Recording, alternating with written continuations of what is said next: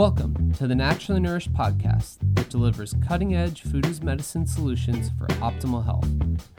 Ali Miller is a nutrition expert sought out by the media and America's top medical institutes for her revolutionary functional medicine interventions. From disease treatment to prevention, every episode will empower you with ways to put yourself back in control of your health. Please note, topics discussed are for educational purposes only.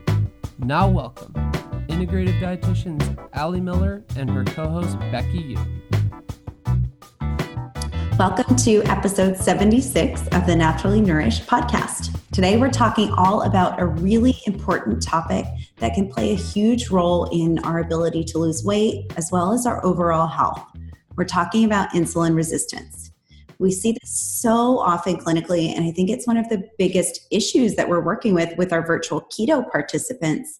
And it's really this chicken and egg type relationship, like so many of the health issues that we deal with. They all come down to chicken and egg. yes, yes. What came first? Yes.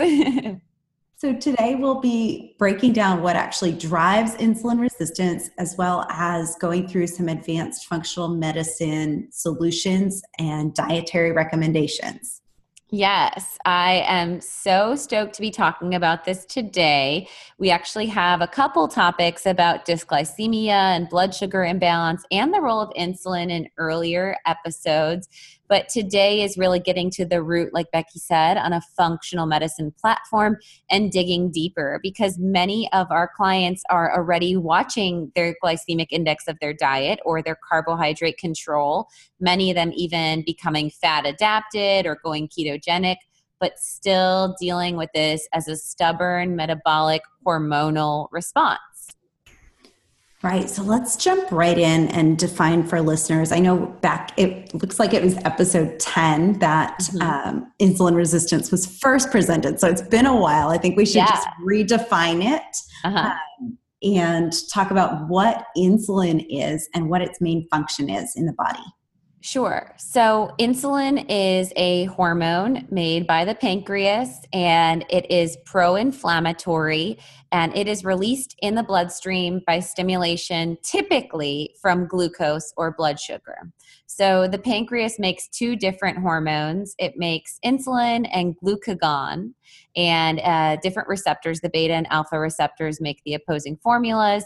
And um, so, when there's low blood sugar in someone that is using glucose or blood sugar as fuel, the individual releases glucagon from the pancreas, and basically that stimulates gluconeogenesis or blood sugar production when someone has blood sugar already flowing in their bloodstream, and the blood sugar could be there from consumption of carbohydrates. The blood sugar could be there from a stress response or other hormonal mechanisms, which we'll talk about, like the influence of cortisol. Um, then, regardless, the body's going to release that insulin.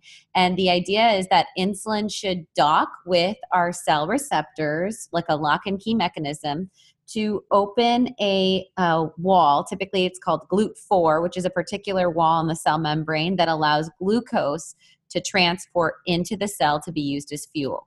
So, you know, when we're talking about its role, it's most simplistically stated that insulin's role is to help to support the body's use of glucose as fuel, and it is a hormone that has pro inflammatory mechanisms. Awesome. And I think that lock and key is a really good visual for folks about thinking about just getting that glucose into the cell where it needs to go. Yes, for sure. Okay, so let's define now insulin resistance. Sure. So if you think about this like lock and key mechanism, the more carbohydrates you consume, the more units of insulin or the more insulin needs to be produced per stimulation from the pancreas. And so, for an individual that eats a highly refined carbohydrate diet, they're going to get more of a rapid kind of blood sugar spike, if you will, like a mountain peak and that's going to stimulate excessive output of insulin from the pancreas. The pancreas kind of freaks out and is like, oh my gosh, let's get this stuff down. It dumps a ton of insulin out. And over time, what happens is the insulin in excess is not able to dock to the receptors, so it can kind of strip the receptors, basically overstimulating, and the cell receptors become less responsive. Also, we can get insulin resistance from a more mechanical blockage from inflammatory processes that surround the cell membrane. So, if the cells are puffy and inflamed, those receptors, it's kind of like if you live in a really warm climate and your locks have ever swollen with humidity, right? So, you're not able to get that, that key wedged in there. Um, and the same thing can happen if there's too much body fat blocking the cell um, receptors. So, mechanically speaking, if you have more abdominal belly fat or more body fat in general, that can interfere with the insulin docking. So, it kind of bounces off of the receptor sites.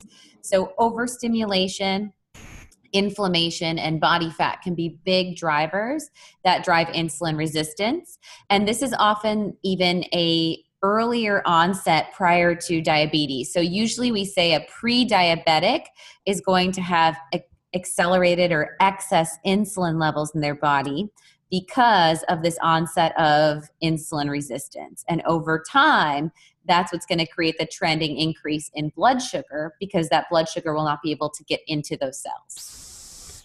Okay, and then let's talk about how this can become kind of a, a vicious cycle within what you just spoke to.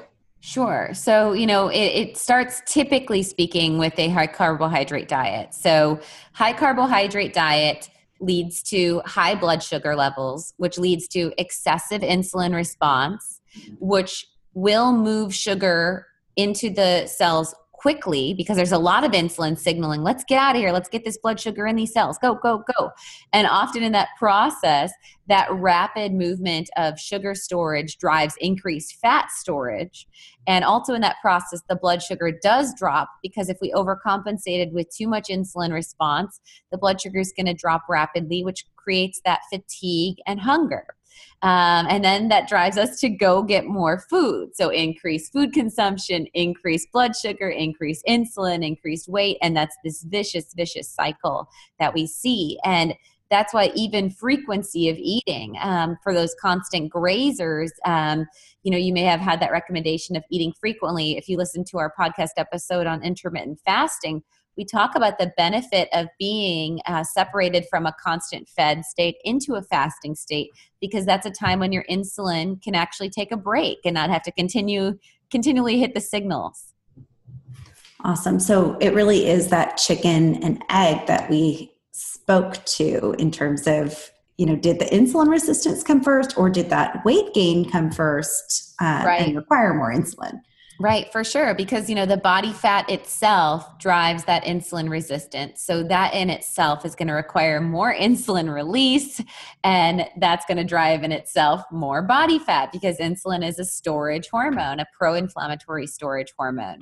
So that, that's definitely a big connection. And um, when we're talking about the influence of carbohydrates. I also like to mention that there can be some insulin resistance seen from the non caloric sweeteners. And there's a lot of reasons why I am pretty strongly opposed to the non-caloric sweeteners um, you know even including things like definitely erythritol and splenda and swerve and sweet and low and even stevia because there's definitely a good, better, best spectrum.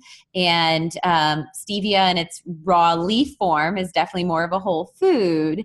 Um, but the more processed white powders we get from these plants, and often some of these are corn derived, like the erythritol, um, which I then get concerned about the influence of pesticide residues and things like that being a pro inflammatory influence on itself regardless of the processing non caloric sweeteners can trick the body into a psychosomatic reaction. So, psychosomatic is this response where there is stimulation on a mental level that drives physiological body response.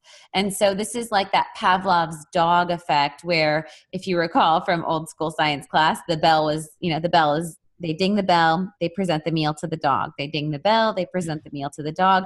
And so it gets to the point where that dinging of the bell creates a salivary response, a psychosomatic reaction. So the body actually started to respond, the dog's body started to release pooling of saliva in response to the signal of the bell, the stimulation. So the digestive process actually responded to as if there was a physical need. The same thing can happen with the taste of sweet.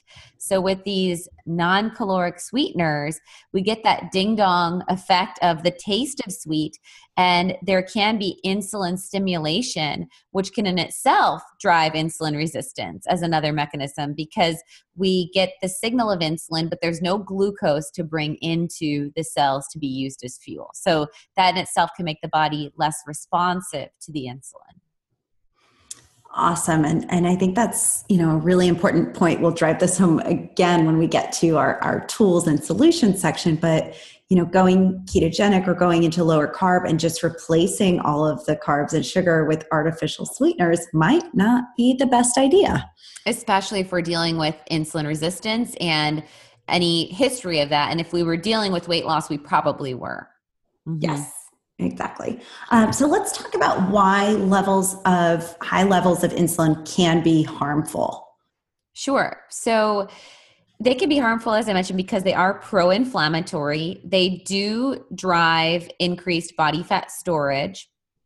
And in the presence of accelerated or elevated, excuse me, I keep using those interchangeably today. Um, so, in the presence of elevated blood sugar levels, we can see more arterial damage because of both the combination of inflammation and increased blood sugar.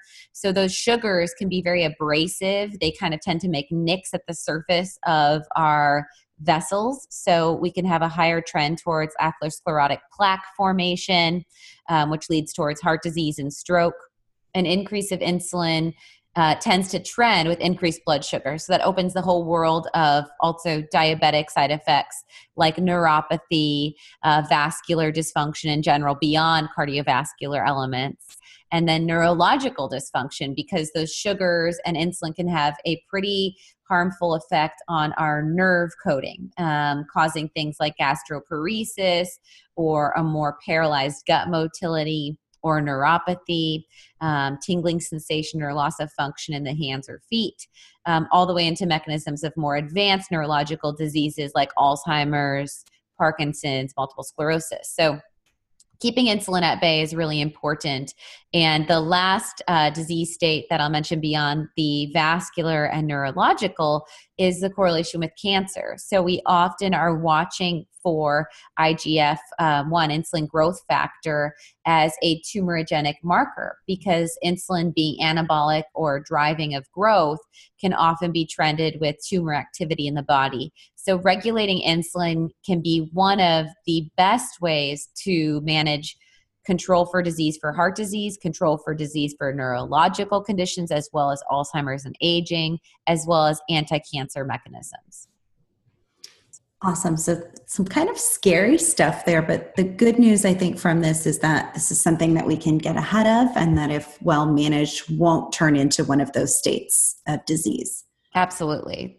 There's uh, a lot so, that can be done. Yeah. So, let's talk about just kind of generally speaking what um, treatment of high insulin would look like functionally versus conventionally in the conventional medicine model. Yeah. So, you know, in a functional medicine model, we're always trying to look for the root cause. And I think across the board, both functional and conventional physicians um, or certified diabetes educators would be on board with the recommendation of weight loss as the first line of defense. I think that that hopefully you know is going to be acknowledged as the first line of defense because of that chicken and egg relationship of increased body fat driving more insulin resistance. So if we can help that individual to accelerate, that is the time I want to use accelerate, to accelerate their body fat loss, we can help them to reduce their insulin demand and their insulin production and in turn their insulin resistance. Now, if we're looking at more of a conventional model, often in that type of a patient care model, there's not ample time to provide education or that individual may not be practicing the up to date medical literature as far as recommending a very low carbohydrate more along the lines of ketogenic diet as a prescription to accelerate this process. They may just be doing a conventional diabetic diet or just calorie control, and that may not be as successful of outcomes as far as insulin resistance. And we see that in research when we look at weight loss with a ketogenic diet accelerating the levels of drop in our hemoglobin A1C and in our triglycerides.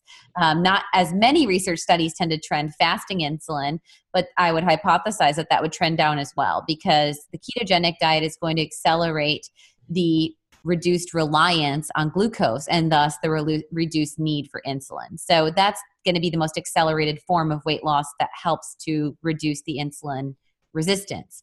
Um, the other thing in a conventional model that that may go wrong if they're just doing again calorie control is that you know they're going to probably go right to a line of defense of drugs, um, and many of them like glucophage or metformin which work on the liver and play a role with uh, glucose signaling in the body. Um, you know, those also can hinder mitochondrial function and can deplete a lot of our nutrients that play an integral role in our body's use of energy, our body's um, energy metabolism, and in turn can play a role with metabolic processes. So, we typically with functional medicine look to add legs to the stool versus pulling away the seat. So, by reducing the demand for glucose at all, um, we don't have to go to those drugs. And on the other end, if you're already a listener that's on one of those drugs, um, there is really great help and hope for you to get off of those drugs using a high fat, low carbohydrate diet, and then some of the additional functional elements to reduce the demand for insulin in the body. Awesome. I think that's really helpful for our listeners to hear that, you know, medication is not the only option and and definitely not the best option in terms of Well, and it's always yeah, it's always thinking about right, but the first do no harm mantra and the concept of yes, I, am all for getting aggressive, um, but there's no such thing as a deficiency of glucophage or sure. a deficiency of metformin. There is deficiency of maybe, as we'll talk today, some of the nutrient trends that we see that can drive insulin resistance resistance. So we may as well work with what the body needs versus blocking metabolic pathways as a, as a first or second line of defense. Sure. So let's talk. We've alluded to a couple of these already, but let's talk about what are the main drivers of insulin resistance and why we're seeing insulin resistance on the rise nowadays. For sure. So, one of the big ones, as I've mentioned, is a high carbohydrate diet. So that's bar none the number one driver. So you got to pull the carbs out because those are what are going to rapidly break down to glucose and cause that insulin demand. So that's the number one cause. Refined sweeteners, high carbohydrate diet. And it could be someone eating a clean diet, just too many grams of carbohydrates. So first minimum is to get them low glycemic, which is going to look like less than 90 grams of carbs a day, and then working them down to how they would perform on a ketogenic diet, which would be less than 30 grams of carbs a day. The other issue, as I kind of mentioned a little bit, was being overfed yet malnourished. So we're eating these empty calories um, and we're eating food like products that have a lot of additives, binders, fillers, stabilizers, and artificial additives that stimulate this inflammatory process but don't provide us the nourishment needed. And when we're in that grazing mentality, you're eating every three hours or so, um, and in our society with constant food access 24 7, you know, we're not getting the benefit of the fasting or allowing the body to reset. It's constantly in that stimulation of eat, store, eat, store, and that's the insulin overdrive. The third thing I would look into for a driver, as I mentioned, kind of with the metformin example, is micronutrient deficiencies. So we'll talk later in today's episode about some of the top trending deficiencies that can drive insulin resistance, and um, you know how deficiency can occur, and when we replete those, how those increase the function of of the body.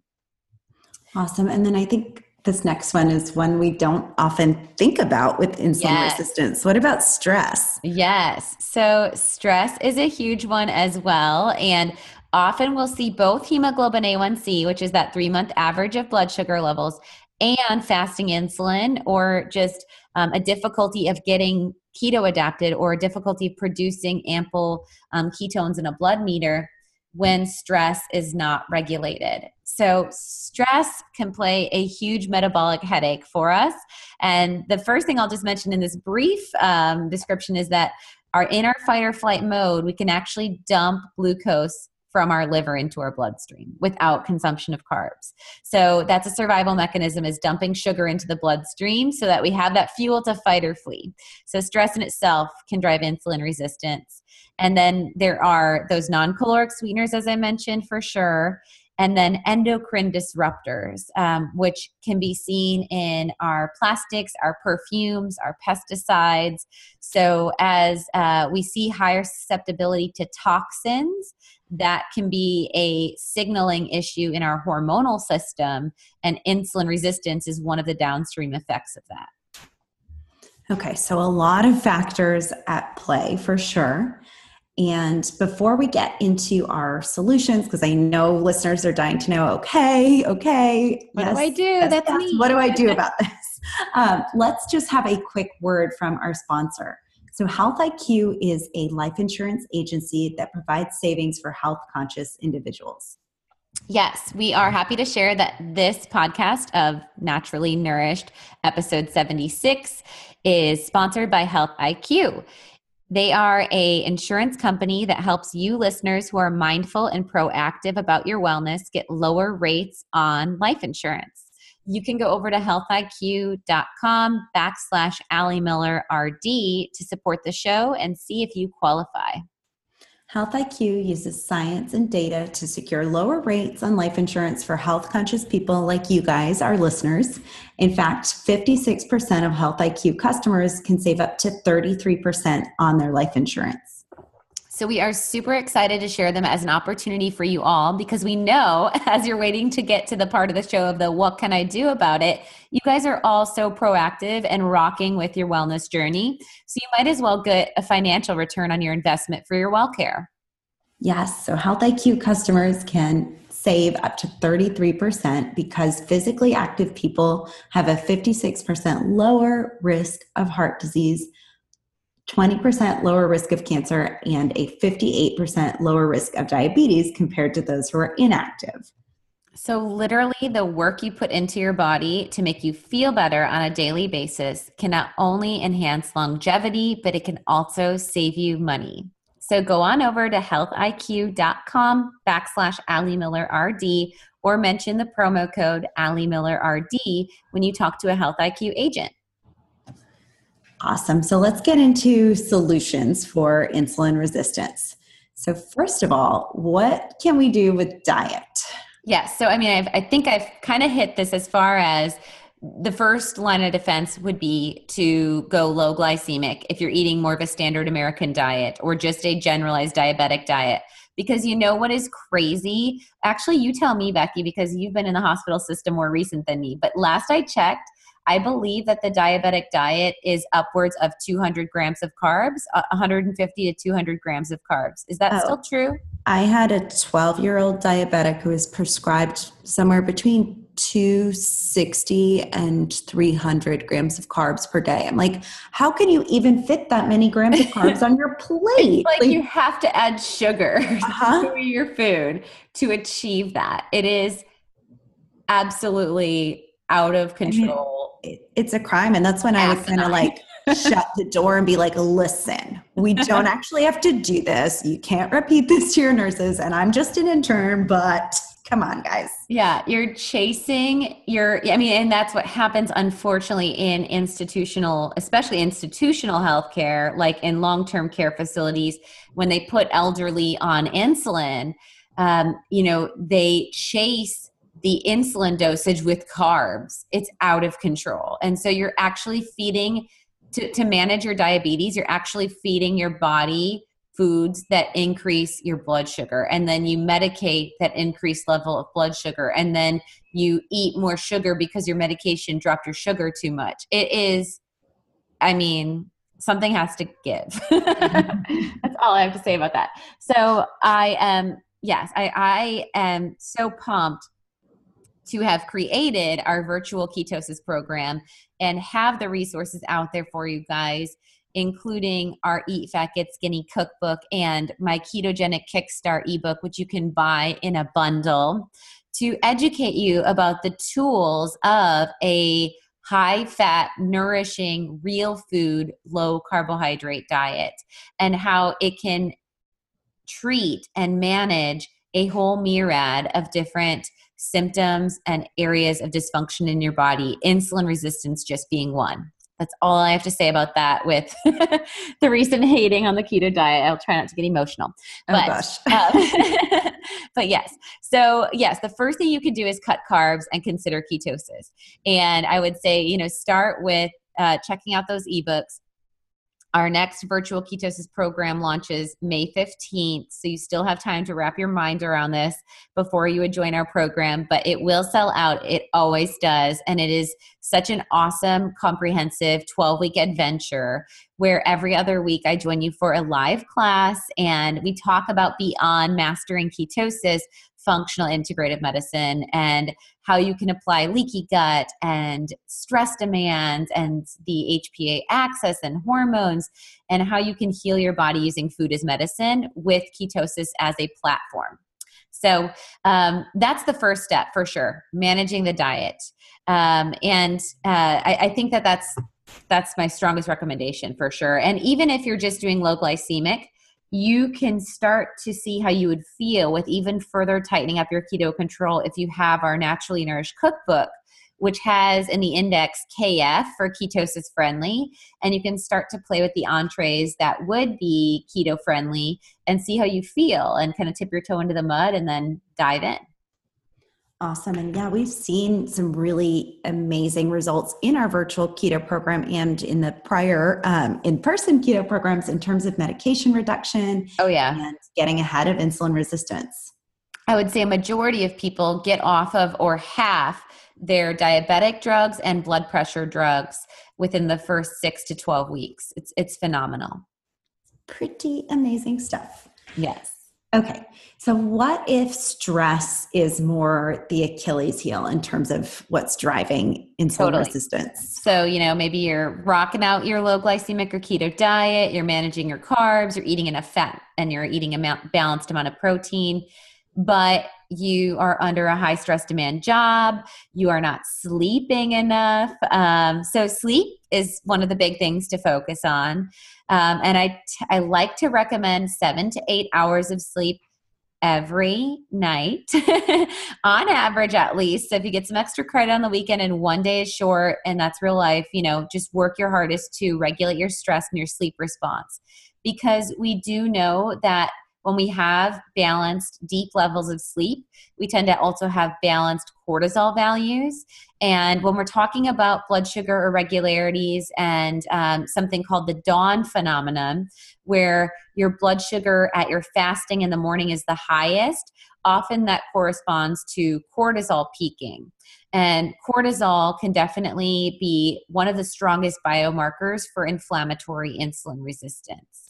So, if we have high stress during the day or in ample sleep during the night or not a lack not a qualitative deep sleep during the night we're going to get reduction in adiponectin and adiponectin is that beneficial metabolic hormone that drives favorable use of insulin or enhances insulin sensitivity. So, when adiponectin levels go down, that often means that we're going to make more of the visceral fat, that harmful fat, and that is driven by cortisol response, and that drives more insulin resistance. Awesome. So, really, if the body's in survival mode, we just can't possibly um, be regulating that insulin as well. Right. So, I mean, it's both because we truly make a different type of body fat, which over time throughout the day. So, you know, if you have more adiponectin, that's favorable for you. So, when you have cortisol and that drives more visceral fat, that puts you at higher inflammatory state, higher insulin resistance. And then again, the cortisol hormone itself peaks your blood sugar and your insulin. And so, if you're waking up every night at 2 or 3 a.m., I definitely would recommend getting an advanced hormone and cortisol salivary assessment to see what's going on.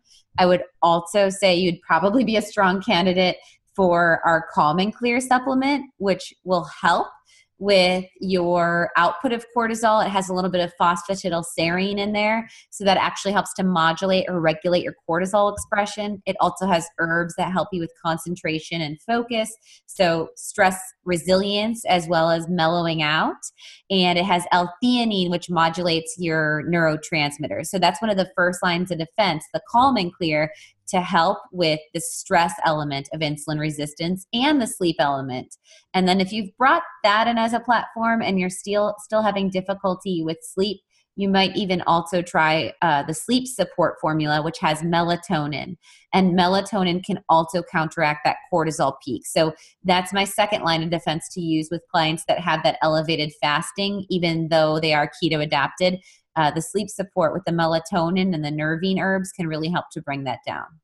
And then maybe GABA thrown in there if we are getting that middle of the night For waking sure. just to kind of shut it back down. Yeah, and and especially GABA too for the during the day reactions because, like I mentioned, there's that also acute response of the liver dumping glucose into the bloodstream. So you have kind of the long term shift of the adiponectin visceral fat with the cortisol. You have the immediate cortisol dump and the insulin spike and glucose spike, and then you also have the stress hormones like your adrenaline and epinephrine causing dumping of glucose and glucose production in the body. Awesome. And then managing our stress kind of on a day to day function as well, beyond sleep, looking at things like our um, stress support bundle. So that would include the GABA, the Calm and Clear, and our adaptogen boost. Right. Also, other habits to Yes. reduce stress, I think would be a big one. Yeah, so finding your mellow with daily deep breathing. Marc David calls it your vitamin O2, um, and we have to get him on as a guest. We'll do that before episode 100. I'll be on my to do list. Um, but yes, he calls that your vitamin O2, and you know goes into all the metabolic processes of if we're not getting oxygenated, we are not metabolizing. So yoga can help with that. Just deep breathing practice, meditation, mindfulness all will help with managing this insulin resistance for the stress piece of the puzzle. Awesome. And I think that's when people just don't really think about, you know, Right. that, that stress is a big driver. And another chicken and egg, Becky, is like you're stressed about the lack of the weight loss or the continued Uh-huh. insulin resistance. So you tighten up and, and double down on your keto diet and you bring your carbs to 20 grams and you're really, you know, obsessing and type Aing it. And that's making your cortisol values go haywire, which is further creating that resistance. Yep. So finding your mellow. All right. So, what about we've alluded to this a little bit, but what about the role of intermittent fasting? For sure. So we want to break from this overfed state where food exposure is constant and there's just this ongoing overstimulation. That is going to create this doorbell effect of constant fed state driving a rapid fat storage and a increased release of insulin, which is going to further drive insulin resistance. So, using fasting can be one of the most rapid ways of enhancing insulin re- insulin sensitivity or optimizing your insulin expression in your body. I, at minimum, recommend doing 16 eights and at least three to five days a week. And so, what that looks like is not eating for 16 hours, eating for only an eight hour window. So, that might be like 8 p.m. until noon. Um, so, most of the evening you're sleeping, and then in the morning, maybe you're just doing lemon water. If you need, you might be doing a fat bomb or a fat fueled latte. And then, um, you know, you'd be breaking that fast around noon. You could even expand that to like an 18 6 where you'd go from 8 p.m. or uh, 8 p.m. until 2 or 6 p.m. until noon and that would be 18 hours without food eating for only six hours. And you know that's a great structure to start for about three to five days again a week. And um, it tends to help that that falls during your sleep time so you're not kind of over muscling it. But we do see with uh, you know i think jimmy moore right now actually is on day six of his seven day water fast um, where he uses just electrolytes and water. Uh, dr jason fung does uh, a lot of in his metabolic institute a lot of prolonged fasts. And um, these i do recommend being medically monitored especially if you are on medications. Um, and definitely like to make sure that you are getting salt. So often i'll recommend himalayan salt and an electrolyte supplement during these times and or use of bone broth.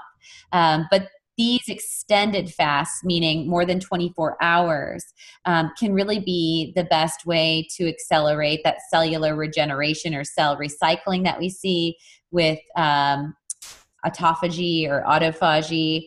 And um, that can really help with that autodigestion of the dysfunctional parts of the cells, which can itself help with the insulin receptors to be more functional, but even on the level of enhancing things like reduced risk for dementia and cancer. So we talk a lot about this in episode 63 of our podcast, um, and that goes into mechanisms of intermittent fasting. Awesome. And yeah, that 16 8, three days in a row is often a really good place to start. We don't need to do a seven day water fast. Yet. Right, right, right. And like I said, that should be definitely med- medically monitored sure. and considered. And I do know, though, like Dr. Terry Wahls does a 24 hour uh, twice a month. Um, there's definitely a lot more research that is starting to hit the the science market, if you will, on these extended fasts. So I'm sure there'll be more to come. Uh, but those are ones that definitely you'd want to monitor, especially if taking medications. Awesome. Um, so, what about treating micronutrient deficiencies? So, let's talk about maybe a couple of the common nutrient deficiencies that play a role with our insulin function in the body, and then what we can do about that. Yeah. So, my favorite one that's often an unsung hero is vitamin K. So vitamin K likes to work as a team player. At least I like personify. Vitamin K likes to work with friends. vitamin K likes to work with vitamin D, and um, they have a really nice synergy in the body's um, use of that hormone. You know, vitamin D is a hormone, um, the only vitamin that functions as a hormone in the body. But vitamin K helps vitamin D in its absorb absorption. Also, it helps vitamin D in the function of its hormone effects and also in the use of calcium and delivery to the bone, preventing calcification. We're seeing a huge um, increase in the medical field of people that are doing high dose vitamin D because of all the buzz for immune health and anti inflammatory support and the hormonal mechanisms on thyroid support and what have you for vitamin D benefits. But if we do high dose vitamin D without vitamin K, we're higher prone towards calcification, actually. So we're starting to see on the trend, and I, am saying it's going to happen more of um, kidney stones. Um, and uh, calcification concerns. Um, and I also worry about calcification of soft tissues, of course. So when we're looking at like heart disease. So vitamin K is a really important thing to look at as far as those mechanisms. And then in the role of insulin, um, it actually does play a direct role with our insulin receptor function. So, vitamin K is made in our large intestines. If you have a deficiency of that, the two things I look into is are you over supplementing with vitamin D on its own, and that's driving vitamin K depletion, or do you have imbalanced gut bacteria and you're not manufacturing the vitamin K? So, the first thing to do is make sure that your vitamin D has a balanced blend. Um, so, we have a vitamin D that we private labeled called Vitamin D Balance Blend, um, and it includes both K1 and K2. And the ratio is very specific, where there is 5,000 IUs of vitamin activated vitamin D with 5,500 micrograms of a K1 K2 blend. So it's always a very good ratio, something to look at for a good daily dosage of vitamin D that is going to optimize your blood levels above 50 and under 100, somewhere in that ideal window. Um, so that'd be one way to get vitamin K in, and also vitamin D, which has a whole myriad of benefits for the body. Another way to focus on your vitamin K would be optimizing your microbiome. So actually focusing on getting good quality probiotic foods in daily, like cultured vegetables, your cultured forms of dairy, um, incorporating a quality probiotic supplement. I like to use a 50 50 blend of lacto and bifido strains, um, like our baseline probiotic, which has the 15 billion and doesn't have any of the other fermentable compounds that could drive your biome off and then you know maintaining that probiotic choice per day and then raw aged cheeses are one of the other best forms of vitamin k um, because it's again made by bacteria so you get that active form in the raw aged cheeses Awesome. And I can't tell you guys how often we see folks on that high dose vitamin D without the K. So if you yeah. are taking vitamin D, flip it over, see if there's K in it. And if there's not, you want to consider switching that out if you're going to be on it long term. And a soy free formula, preferably. Yes. So um, we'll put a link in the show notes um, to our vitamin D balance blend. Yes. And then what about other nutrients that play a role with insulin function. So, carnitine. Yeah, well, this is a huge one for weight loss, and um, that I recommend, especially for those that are doing more of a fat adapted lifestyle uh, or ketogenic lifestyle, because carnitine is used in metabolism of fat as fuel. So there's actually a shuttle in the body called the carnitine shuttle, and um, carnitine is used to actually produce ketones from fat in that in that metabolic process. So it converts fat into fuel to be used in the body. So it could be a limiting agent to why you are not making ample ketones. And i like to go to carnitine in a good quality form in a high dosage of about two grams as a baseline um, before I would bring in exogenous ketones. I'm much more of a fan of carnitine as a supplement because it teaches the body to make ketones from your own body fat and stimulates your use of fat as fuel. So it's going to be the best uh, metabolic booster, if you will. And we have this in our uh, product called Boost and Burn. It's a liquid supplement that in a teaspoon provides you the two grams of L-carnitine. And um, that is going to enhance your body's burn of body fat and further enhance your use of um, insulin and reduce your insulin resistance or enhance your insulin sensitivity with that metabolic change. So that would be another thing that we'll put in the show notes as a, as a supplement recommendation. And food forms of carnitine, we're thinking of red meats like uh, grass fed beef and lamb. Wild seafood are another really good one to focus on, and, and protein rich foods in general. Awesome. And then chromium, I think, is a, a really big one too that we often yeah. see deficient. And I think chromium is maybe the most popular of yes. these as far as our um, consideration of nutrients that have been studied for long term on their influence of blood sugar metabolism. So, chromium plays a big role with the use of insulin hormone. So, um, chromium is seen in food forms in our broccoli, nuts, and seeds. It's one of the connections of why cinnamon is often recommended to add to your foods to help with that chromium um, level and the insulin sensitivity or insulin receptor function. And then, if we are dealing with or suspicious of micronutrient deficiencies, we might want to consider running a micronutrient panel to look at 35 different vitamins and minerals and the role that they could actually be playing with the bigger picture of insulin resistance. Yeah, absolutely. So, especially for those of you guys that have been listening to a lot of episodes and you're really intrigued by this process and you, you know, maybe don't want to jump into becoming a patient and aren't even sure if you need to be an active patient of Becky or mine, you might consider just doing our micronutrient test that you can order online. And you can do that with a 15 minute review as a good foundation of kind of where your health status is at. Um, you can do that for a full comprehensive analysis for a 90 minute appointment that ma- makes you an active patient of ours. Or you can even do it with just a 15 minute review where we just comb through, look at trends, talk about supplement recommendations, give you a table with food as medicine recommendations. And you can use that as an annual health scan of just kind of where your status is so that you're not shooting in the dark. If you are using nutritional supplements, you know exactly what your body needs. And also, you can check on levels that may be in higher levels than desire that you might want to reduce supplementation of. So, I definitely recommend it as an annual assessment and it's called the micronutrient test and we do that through spectracell labs Awesome. And I'll link to that in the show notes. I'm also thinking a multivitamin for sure as kind of a broad spectrum yeah. insurance policy here. Yeah. I can't tell you how many people are taking five, six, seven supplements focused on specific nootropic um, outcomes, which is fine, you know, like a particular um, anti-inflammatory so it's an omega-3 or maybe they're taking this boost and burn to help with the carnitine all of these can be targeted focuses but i always recommend also a foundational formula as an insurance policy if you will for all of your micronutrients to at least get above their daily needs. Um, and so i would recommend in that sense our multi defense which has the methylated forms of b vitamins and bioactive minerals. And i just want to take a moment um, and, and talk about kind of how becky and i um, recommend supplements for you guys. When I created this podcast as a reference for really my clinic to start, um, I had over 2,000 clients active in my clinic back in, I think that was 2015 when we launched the podcast.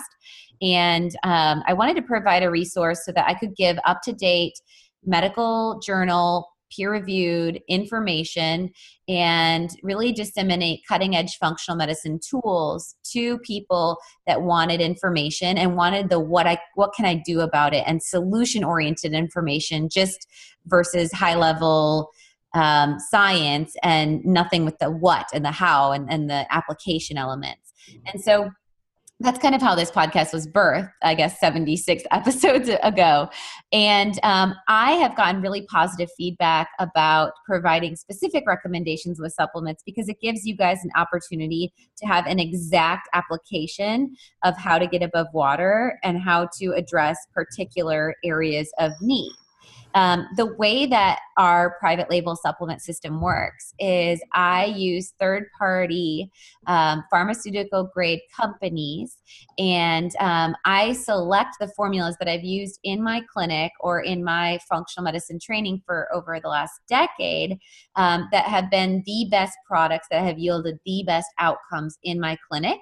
And then I select those, I order them at high volume, and I private label them the cool thing about it is instead of having to email me and say, What's your favorite chromium? What's your favorite carnitine? What's your favorite probiotic? All you have to do is check my shop and you'll see my favorite three probiotics. You'll see my favorite fiber supplement. You'll see my favorite omega 3 and the things that I've seen best outcomes with.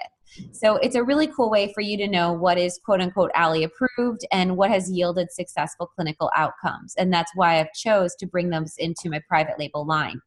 The other really cool benefit of that is that this is going to provide you an opportunity to get savings over buying from Amazon, which is not safe because often we'll see issues with tampering in the labels and such, um, but also buying even from the direct marketer, which is going to have a higher SRP. So I'm able to, with auto refills, give you guys 10% savings and give you guys accessibility without the expense of having to work with a functional practitioner. So that's my little two cents on there. Um, I just wanted to kind of give you guys that information because I, I, think we get a lot of positives about that. But I got one bad iTunes review about trying to oversell in the podcast, and I, I've gotten more positive than negative. But just wanted to give you guys my two cents on that because I'm hoping that I'm providing you guys an awesome resource. And if you don't want to use the products that I recommend, you can even use it as a reference point to look at the bioactive ingredients and find something that, thing that works for you under a different company line if you'd like. But by buying from my my company and my line, it does support me. It does support my ability to give you this information for free and spend the time researching this and um, share my passion with the masses and, and make this something that I can do as a sustainable lifestyle.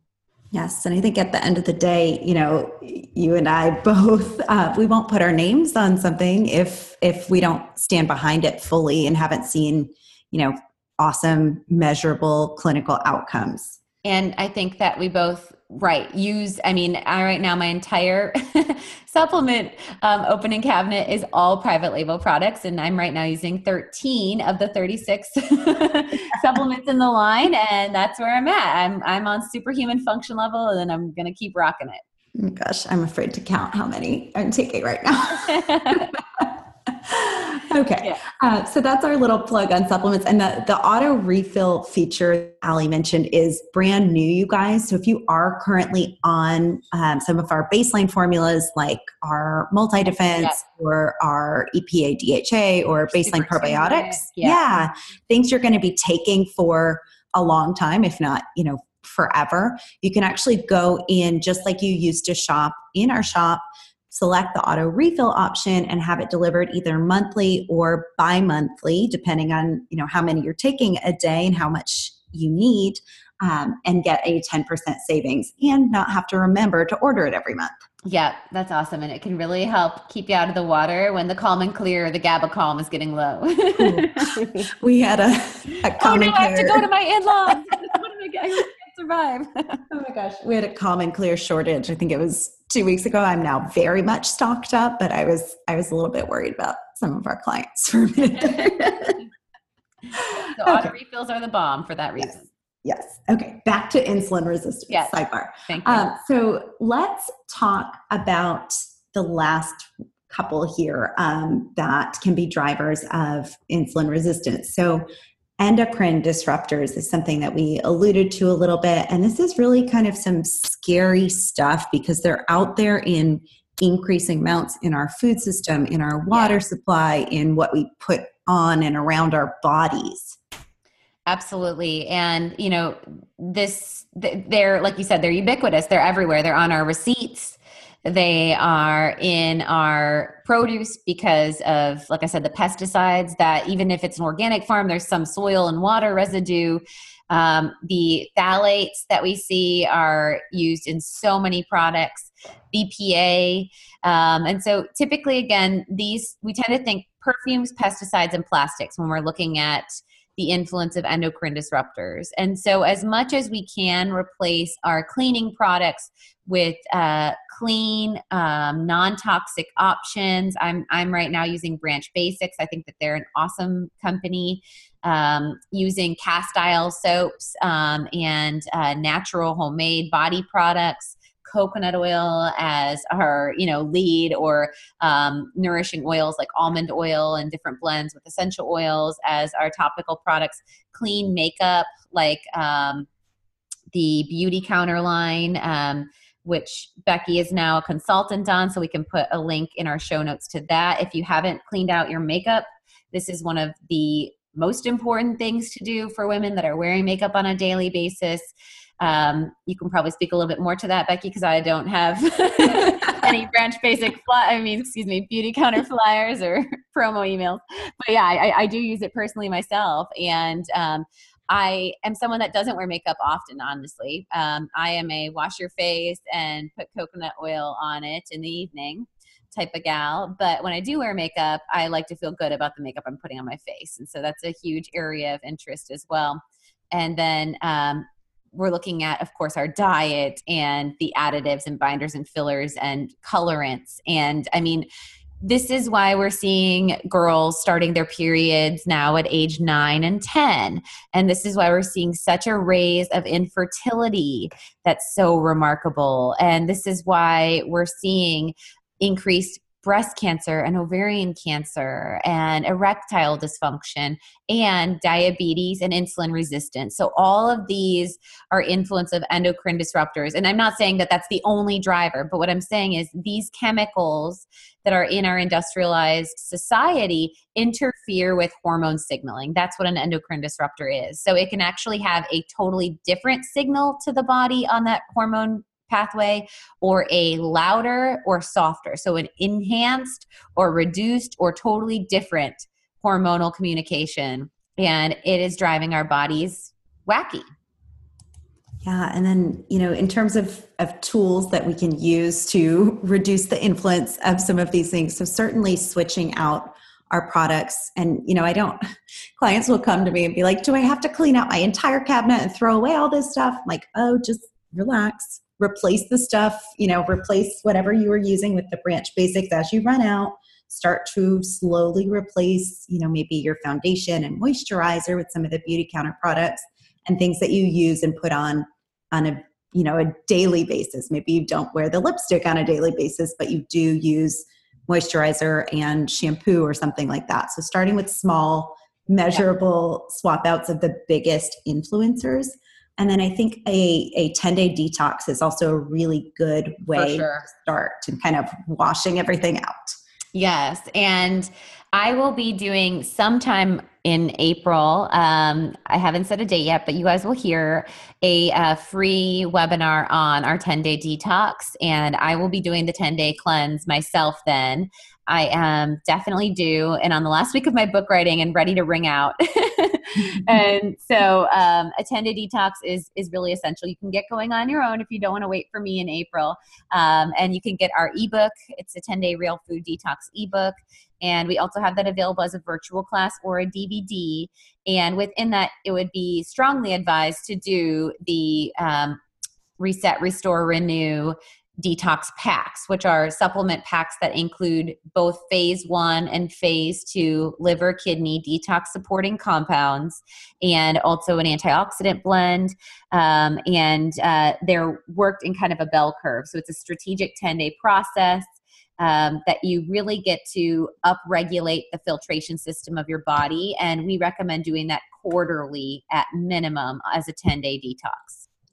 Awesome. I think that would be a really fun thing that we might roll out maybe in the next couple episodes is a, a detox challenge to do it along with us because I'll join you, Ali. Okay, I think that'd be good. I think that would be good timing with our launch of our uh, relaunch of our YouTube channel. All big things. we could do a daily download. Yes, you guys could join us over there. Definitely stay tuned for that, and and you know check us out over at Facebook and Instagram because I'm sure we'll be posting about that as it rolls out as well. Yes.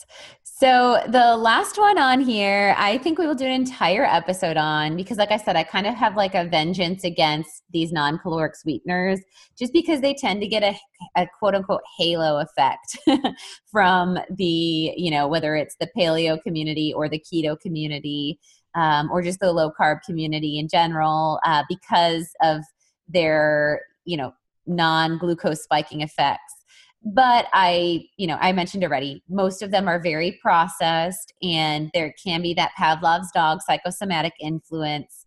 And my concern is the influence of especially the corn derived one having higher amounts of pesticide residues and such because that is one of the highest sprayed crops. So that's all i have to say about that and then there is the influence on the microbiome potentially too. Absolutely. So maybe yeah, a little more to say. Then there is the emotional element too of like right. not ever breaking up with sugar. Right. So then you're you're not experiencing that true channeling of savory. And I think that's what prevents the long-term sustainable lifestyle change. You're still rewarding yourself with those old habits. Right. So really we want you resetting, breaking up with sugar. I like how you called it the halo effect because there's that halo top ice cream that everyone's raving about right now. Um, but breaking up with sugar and and resetting that sensation of like what actually is sweet with a real food ketogenic approach. Yep, yep. That's always my biggest win is when I hear someone say, I never knew how sweet a Marcona almond could be. Or, you know, oh my gosh, I made XYZ recipe and it was so sweet. And, you know, these are things that don't have natural sweeteners and aren't even um, categorized as a carbohydrate food, but the palate is starting to reset. And that's a win. And that is a driver to help with insulin resistance as well. Sure. And then for listeners that are already keto adapted or um, are keto adapted and still dealing with the effects of insulin resistance, what can they expect expect to see within a ketogenic program? And then what are additional tweaks or tools that they might consider? So if you already are keto and you're already fasting, you know, you're, you're halfway there plus, you know, maybe three quarters, maybe 90%. But yes, especially people that have a lot of body fat to lose or have been keto adapted and are still struggling with the insulin resistance. Um, I would, of course, look deep into the stress and sleep part of the equation because I think that is likely a big driver. And a lot of times we don't perceive ourselves as stressed. So maybe just preemptively working with some stress supplementation and seeing how that affects your numbers would be a good tool. And then specifically with your diet, the couple things that I would look into is um, cutting dairy out completely. Uh, dairy because of especially growth hormone dairy. So make sure that it is organic if you are to keep in dairy, or try to pull dairy out for a four to six week period and see if that has the insulin resistance driving effects on you. Many people respond with any amount of dairy with the insulin um, peak. And then protein levels making sure that you're not getting too much protein because protein can drive that transamination or conversion of glucose in the body from protein or amino acids.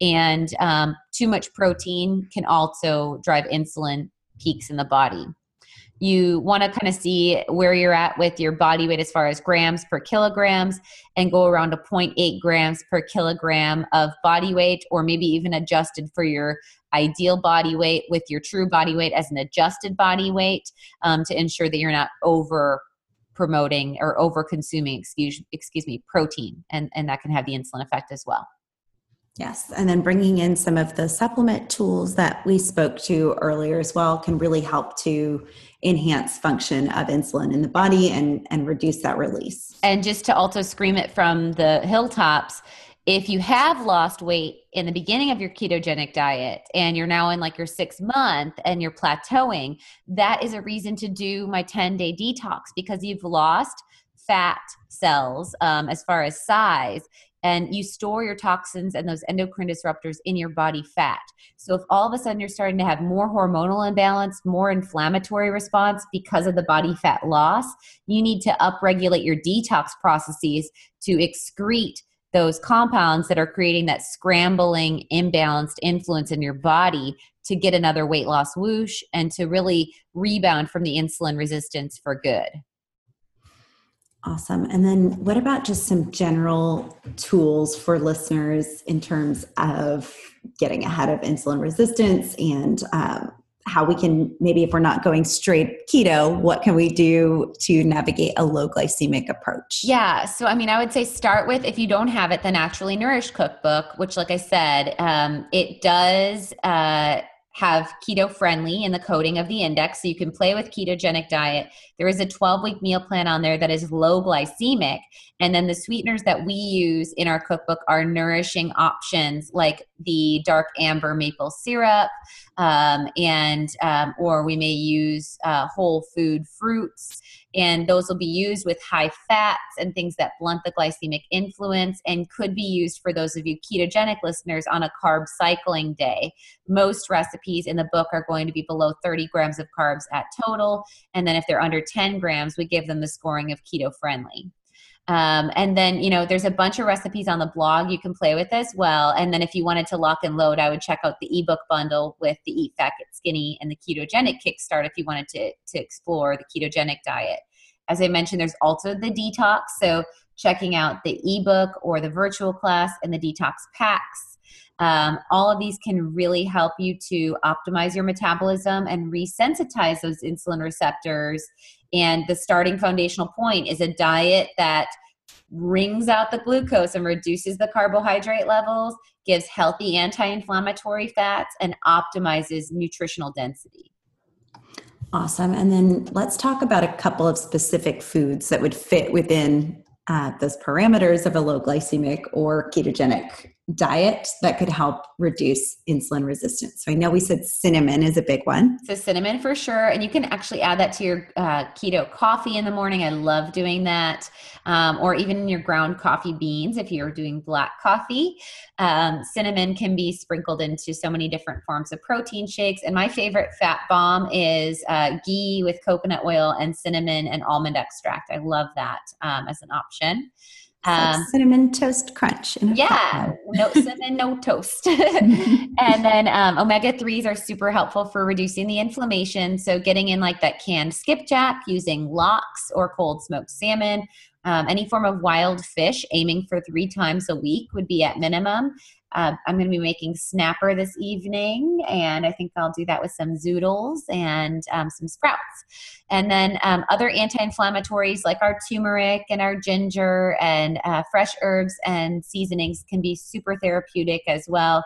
And then having healthy fats like the fat bombs mentioned that have anti inflammatory mechanisms like our coconut oil to help with the insulin docking influence.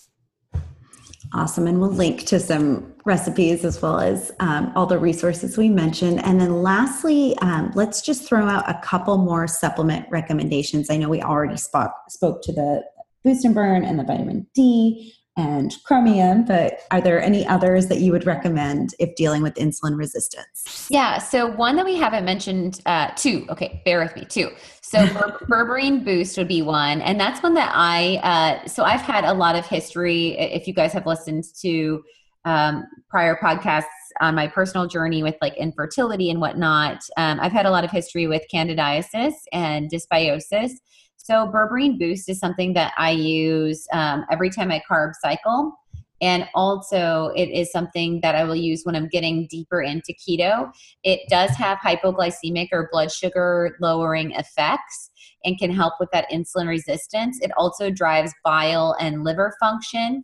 So it can help with detoxification as well as having that antibacterial and antiviral, good for this time of the year, and antimicrobial effect.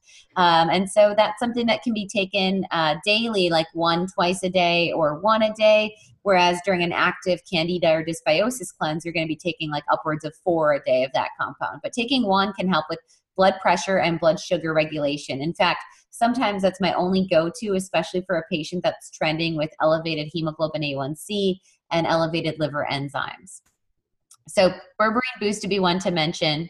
And then um, the only other one that is of interest to this topic is a supplement by Metagenics called Insinase.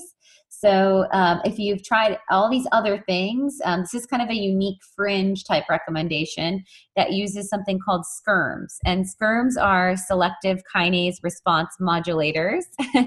and so these play a role on a um, actually DNA um, nutrigenomic level um, to enhance expression on an anti inflammatory level to support insulin receptor signaling. So, insulinase is taken with food and helps your body to dock insulin to the insulin receptor.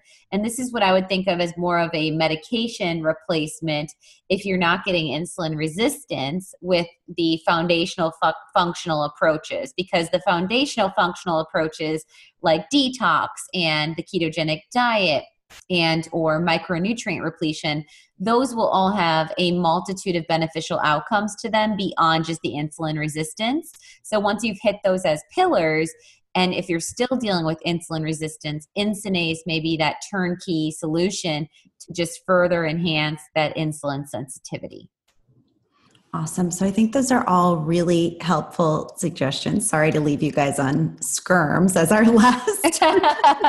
like, er, do not compute selective kinase response modulator. Uh, but I think those are all really good suggestions of, of, tools that are available to our listeners and things that we can incorporate um, in terms of the diet right away, and maybe a couple of just those baseline formulas to really get ahead of the issue of insulin resistance. And if we are dealing with insulin resistance, hopefully you are inspired to either jump into our virtual ketosis program when it launches in May or just get on board with real food with the Naturally Nourished Cookbook. Awesome. Well, thanks for joining me today, Becky. And thanks, guys, for hanging in for this marathon episode. We'll see how you feel about the longer format. And if you could take a moment to go on over to iTunes and leave us a five star review with a couple comments. That always helps the algorithms and helps us to spread food as medicine to the masses. And if you haven't yet, go over to alimillerrd.com. If you click on the podcast tab, you will see the show notes, which, even though they don't look like hyperlinks, hover over the areas of interest and there will be clickable links to directly show you information on the supplements mentioned and the resources in today's episode. Thank you for listening to the Naturally Nourished podcast.